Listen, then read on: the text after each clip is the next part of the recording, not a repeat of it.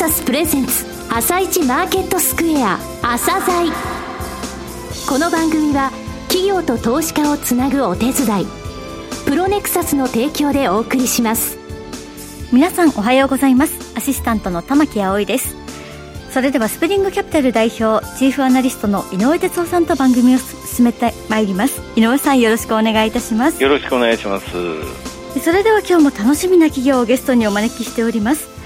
今日ご紹介する企業は証券コード7038フロンティアマネジメントです。はい、えー、フロンティアマネジメントさんですね。はい。えー、私がですね、出てくださいって依頼して出ていただいたんですけどね。あ、そうなんですね。あの、お二人代表取締役がお越しいただきました大西さんと松岡さんですね。はい。まあ、あの、今まで外資系に、えー、押されていたところで日本でやっとプロフェッショナルな軍団が出たってことですので、はい、じっくりお聞きください。はい。それでは朝鮮今日の一社です。朝鮮今日の一社本日は証券コード7038東証マザーズに上場されているフロンティアマネジメントさんをご紹介いたします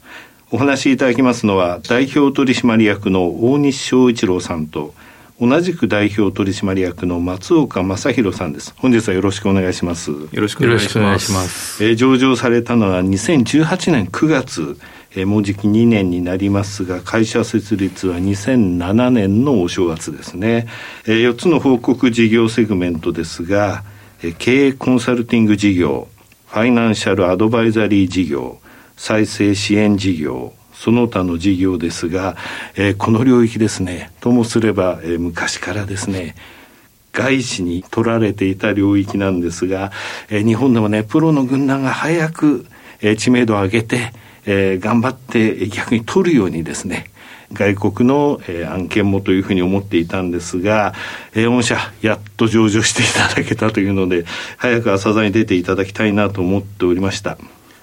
えまずはですね、お二人の出会い、それから会社設立の経緯についてお話しください。えっ、と、私とまあ松岡ですね、二、はい、人がまあ出会ったのがまあ産業再生機構といいまして、うんね。うん、2003年に設立したまあ国家機関ですね。はい、そね。でそこでまああの早期に不良債権を処理するという、そのミッションのもとでですね、うん、まあ比較的その産業に影響あるようなまあ大型案件を中心に、担当し、えー、その時ですね、うん、えー、まあ、金棒と、それから大英という2つの案件を、ね、まあ、共同で、えーまあ、テレビによく出てらっしゃいましたもんね。そうですね、まあ、そういうこともありました、ね、並んでましたよね、皆さんが。はい。で、それがまあ出会いのきっかけではあるんですけど、うん。はい、やっぱりこう仕事をしていく中で、これまでですと、例えばそのコンサルティングファームというと、まあコンサルタントだけ、はい、まあ会計事務所であれば会計士だけ、うん。はい、法律事務所っては法律家、弁護士だけと、まあこういう、まあ比較的こう縦割りの、まあそういう仕事の仕方があったと思うんですが、まあここではですね、まあいろんなバックボーンの専門家が集まって、それでこう一つのプロジェクトをですね、えー、いろいろこうどういうふうにえ戦略を立てて再生していくのかと、うんはい、こういうのを議論をして、まあ、それが非常にこう、いい結果も生み出しますし、うん、まあ我々にとっても刺激になる。エキサイティングな時間だったとい。うことですね、はい、そういう経験がありましてですね、うん、私と松岡を中心に、まあその当時、その大英金棒に携わったメンバー数人とですね、はい、フロンティアマネジメントを作って、うん、まあコンサルティングとかアドバイザリーの、いわゆるこの総合ファームってことで、まあいろんな案件をですね、多角的に多様なメンバーでやると。なるほど。こういうことを気としてですね、うん、会社を作った次第ですね。さて、えー、先ほど4つの事業セグメントをご紹介いたしましたが、具体的な提供サービスですね、えー、こちらについてお話しください。まず、あの、コンサルティングサービスですが、はい、まあ、これは、あの、企業の経営者から、まあ、相談を受けて、うんはい、まあ、例えば、その中期経営計画を作ったり、はいもしくはその、まあ、経営戦略を構築したり、うん。はい、で場合によってはそれの実行支援を行う、こういうような業務です。うん。はい、で、マンダイアドバイザリー、これはあの、例えば売り手側について買い手を探して、はい、で、それをエクセキューションサポートするっていうのもあれば、うん、ある企業を買収したいって時に、私どもがその企業を探してですね、それでその上で、例えばその引き合わせて、はい、で、まあ、買収して、その後、PMI と言いまして、うんはい、あのまあ、ある意味、買収後のですね、サポートですね、ここまでも一気通貫でやるような、こんな仕事です。他にもあります、え続いてあと、経営執行支援、これがあの、はい、我々にとってはユニークな業務でして、われわれの人間が例えばその会社の部長だとか、役員、場合によっては社長に入って、自らやる。なるほど。これはあの、例えばその、ファンドさんが投資した時とか、はい、もしくはの再生で経営者が変わったような時にですね、はい、行われる業務ですが、例えばその子会社とかですね、まあ、そういうところでもこんなような機能をですね、使っていただけるようになっております。はい。で、それからまあ、事業再生は、これはあの、まあ、従来産業再生機構であった通り、再生計画を作って、で、金融機関の了解を取って、で、その後実行支援する。場合によっては、その、M&A も絡めると、こんなような、ね、仕事ですね。はい。えー、その他、海外進出支援。こちらの方もされているということですか、まあ、その国内の市場というのは、どうしてもその、まあ、人口が減ったりとか、はい。まあ、いろんな理由でこうシュリンクしていく、うん、中長期的にシュリンクしていくと、こういう中でやっぱり海外のマーケット、まあ、こういうところを中心に、やっぱりこう出ていく、もしくはその海外企業を買収する、はい、まあ、こんなようなサポートをわれわれとしては力を入れてまして、はい、まあ、あの年々あの、この業務のニーズもですね、増えていると状況です。これあの、その企業さんひいては日本全体に影響のあることですよね、これね。そうですね。うん、まあ、あの、そういうふうな自負を持ってやってる、はい、おります。えー、ホームページのお言葉にもありますが、企業価値だけであればミクロ視点でしかないと。えー、日本経済、日本企業、ひいてはアジアや世界の経済発展に大きく、えー、ソリューションを提供するのだということですよね。確かにそうですね。患者さんを見る際に、いろいろな治療を行うことによってっていうところが、この会計であり、法律であり、M&A であり、そして、えー、もともとの再生、それから経営執行、そして経営コンサルティング、中期経営計画、それをずっと見守っていくと、うん、やっぱりそういうニーズが強いってことなんですかね。まあ、その表れとしてこういう会社を作ってるんですね。なるほど。さて、えー、御社の強みっていうと、やっぱりこのプロフェッショナルな人材。そうですね、やっぱりこのプロフェッショナルファームですと、うん、やっぱりそのクオリティの高い専門家を要していると、はい、これがまず第一にあります。うん、そして2番目に、まあ、我々が非常に重要しているのはその多様性ですね。うん、多様性っていうのは、法律家、会計士、うん、アナリスト、コンサルタント、それから M&A バンカー、うん、もしくは事業会社出身といった、ある意味こういろんな問題を解決するときに、やっぱりこう多角的な、ね、もしくは多様なメンバーでこう、えそれを議論してですね、すね。解決をしていく。これが我々の強みなので、やっぱりそういう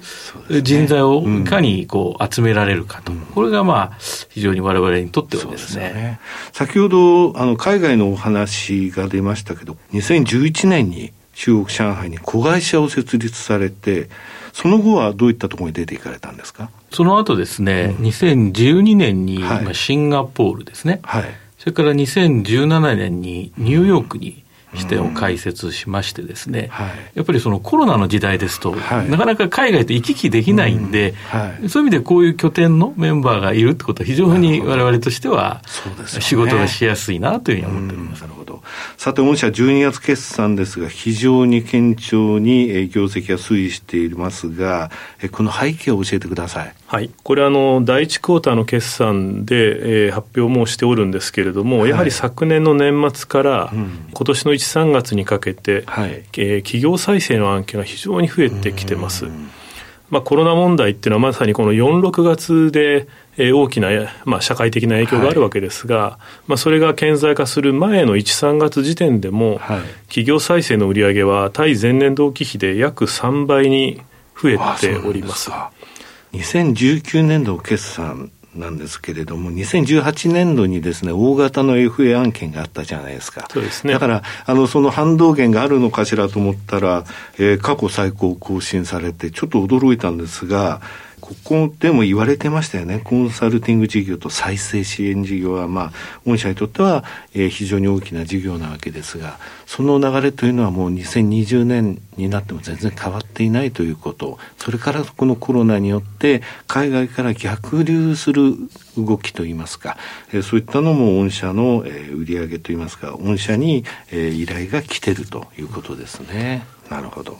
えー、ここでですね、スプリングキャピタル社の経営指標ランキングご紹介します。御社ですね、この5月からユニバース入りしまして、初登場3366社中64位なんですよ。すごいところで飛び込んできたんですけれども、まあ、リスナーの方皆さんもこれよくご存知ですので、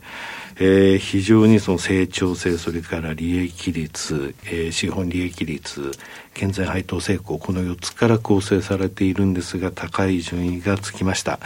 さて、えー、今後の成長戦略ですね、お話しください。やはりコンサルティングとか M&A ですと、うん、社員をしっかりと増やす必要があります。はいもともと2020年の年末の社員数は200名、はい、2021年末が220名とい。うふうに見ておりましたが、はいうん、えー、実はもうすでに内定を受諾した人を含めますと、220人達成できております。うん、やはり今、企業再生に興味を持ったえー、中堅、若手の人が増えておりますし、うんはい、それからあの前向きのコンサルティングをやっていたところは、採用ストップしてますので、われわれ今、非常に採用がしやすいと、それから長期の戦略ですと、われわれの不安を作る必要があると。でその意味で数年前からえー、ビジネススクールといったものをやりながら、はい、企業の若手の教育をさせていただく中で、はい、えー、不安を作る、はい、それから今年の2月からは、えー、オンライン、ね、自社メディアを作りましてですね、はいうん、これフロンティアアイズオンラインと、はい、こうした長期の不安作りを、えー、コツコツとやってきております。なるほど。またあのここに来て大企業の海外の不採算事業、うんそれから国内の不採算子会社の収益改善や撤退ということでの引き合いも増えておりまして、うん、まあ、しっかり来期以降も成長をですね、えー、皆様にお見せしていきたいというふうに思っています。そうですね。えー、最後になりましたが、リスナーに向けて、えー、お一人ずつ、一言ずつお願いします。まずは大西さんお願いします。はい。でまずまあ、企業再生が増えると、これはまあ、我々、もともと、我々にとってはストライクゾーンですので、はい、まあ、えー、そういう意味での、まあ、業用拡大って言ってますね、うん、業績改善があるのと、まあ、再生だけじゃなくて、このビジネスモデルの転換というのが問われてると思うんですね。やはりその、大胆な、まあ、戦略を打ち立てていくとともにですね、今度は会社を変えなくちゃいけない。これは我々今まで構造改革、まあこれ再生の時によくやってた、まあそういうそのビジネスモデルの転換をしなくちゃいけない企業って増えてくるんだろうなと。えー、そういう意味では、混迷の時代には強い、えー、ファームだと思ってますので、まあぜひそういう時期にですね、我々困っているですね、企業さんをどんどんサポートしてですね、我々の業績も伸ばしていきたいなと、こういうふうに思っております。松岡さんどうでしょう？我々の会社の売上の多くの部分がやはり M&A といったものがあるとすると、やはり成功報酬によって、えー、四半期半期年度で見ますと、凸凹は正直出てきてしまいますので、やはり数年の単位で、われわれの会社に対してのですね、信頼度を持っていただいて、パフォーマンスを見ていただきたいっていうのが一つですね。それからもう一つ、あの、我々がやっていることは、このコンサルティングっていう業界は外資系の今まで独壇場だったんですね。コンサルティングっていう言葉自体がもうまさに外資系にやられちゃってるっていう話なんですね。M&A もそうです。そうなんです。これはもう1980年代からずっとそうなんですね。うん、で、大西と私がやろうとしていることは、はい、その日本初のですね、コンサルティング会社として、日本企業がアジア、海外に出ていくことも含めて、全面的にサポートができる会社になりたいと思ってます。やはりコンサルティング会社っていうのは、マザーマーケットの母国の会社が世界進出をするために大きな役割を果たして成長してきました。で日本企業は同じように海外でも含めて成長できると私は思ってますので、はい、その時に必要なのは外資ではなくて、えー、日本製のコンサルティング会社だと思ってますので、それを我々はコツコツ作ってるんだということをご理解いただきたいというふうに思ってます。はい大西さん、松岡さん、本日はどうもありがとうございました。ありがとうございました。今日の一社、フロンティアマネジメントをご紹介しました。さらに井上さんにお話しいただきます。はい、えー、産業再生機構ですね。あの、はい、バブル、いわゆるあの、えー、不動産と株のバブルでですね、えー、日本経済が大変なことになった時に大英カネボウの再生にこのお二人が、えー、産業再生機構で当たられたんですよ、で話を伺ってますとねやっぱりね半年間ぐらい寝食ともにして本当に必死にみんなでチームでやってたんですよね。その時やっぱり専門家弁護士会計士税理士アナリストコンサルタント、こういった人たちでファームを作ることそして日本の企業の再生に当たるってことが大切だと、結局ね、やっぱり外資にやられてたところでこういう会社が出てきたってのは大きいんですよ。それでね、あの、上場前からちゃんんと海外に進出していて、はい、日本の企業は海外の M&A も、えー、そして海外で進出してその後の先まで、えー、ちゃんと、えー、お付き合いできる会社になってるってことですね、最後言われてましたけどあの1年ごとのね凸凹でなくこの会社が成長していく過程っていうのをね、ずっと見ていきたいというふうに思います。とにかく熱い会社ですね。3366社中64位、はい、私の中でもう10位ぐらいの順位ですよ。満を持してのご登場ということで、はい、うん、はい、今日の一社はフロンティアマネジメントでした。それでは一旦お知らせです企業ディスクロージャー IR 実務支援の専門会社プロネクサス。上場企業のおよそ6割2200社をクライアントに持つ。これはアジア証券印刷の時代から信頼と実績を積み重ねてきたからこそ。さらにプロネクサスが目指すのは企業と投資家をつなぎ日本の株式市場を活性化させることです。プロネクサス私たちは個人投資家の皆さんを応援します。井上哲夫今日のストラテジーそれでは井上さん、後半の解説もよろしくお願いいたします。はい、あの先週までね、あの6月の初め加熱感を言っ、はい、えその後は、えー、そんな下節がないよという部分、えー、えー、なんとなれば需給のところで外国人の先物買いと、えー、それから最低の売り算の、えー、解消買いっていう圧力がありますよというお話してきましたけれども、えーはい、あと営業日でいくとあの5日から10日ぐらいはですね、えー、このような静かな状況で、えー、そこも硬いという状況続くと思っております、えー、その後も若干押してもまたそのレラの需給が大きいんでねいけるかなと思ってるんですけれどもね、はいあのアメリカも日本も静かなんですよ。えー、アメリカにつきましては先週の NYSE ニューヨーク証券取引所出来高平均出来高が9億飛んで200万株。これね8億株があの何にもない時っていうのは8億株がまあ一つの目処なんですが、えー、あのコロナショック以降では週次の出来高として一番小さい。つまり静かってことね、えー、で今朝終わった相場と昨日の2日間で、えー、 VIX アメリカの恐怖指数両方とも25を下回ったんですよ、えー、これね2月24日以前っていうか2月24日以降で初めてなの。で、ね、2月24日ってこの番組でも言ったんですが、はい、1000ドル下げたの、誰か。えー、で、それで僕ね、本心って言ったの。本心の後に余震があるよってたんですよね、えー、そういうふうに言ったんですが、はい、それ以来の水準ということは、その前の段階にアメリカのマーケットの静かさも、えー、静けさも戻ってるってことなんですよね、えー、だから今は売買代金、えー、出来高等が膨らまない状態で、えー、静かに上昇する局面、はい、それがまあ営業日としてこれからあの5から10、まあ、8から12ぐらいなんだけどね、テクニカルで今ちょっと、えー、計算してみると、それぐらい続きますよってこと。そんな中やっぱり中国強いね。うん、中国7月以降の強さっていうのは非常に際立ちますよね。はい、一昨日も3.1%高、先週4.5を下げた後にそういう上げられるっていうところが強さですね。うん、はい、うん。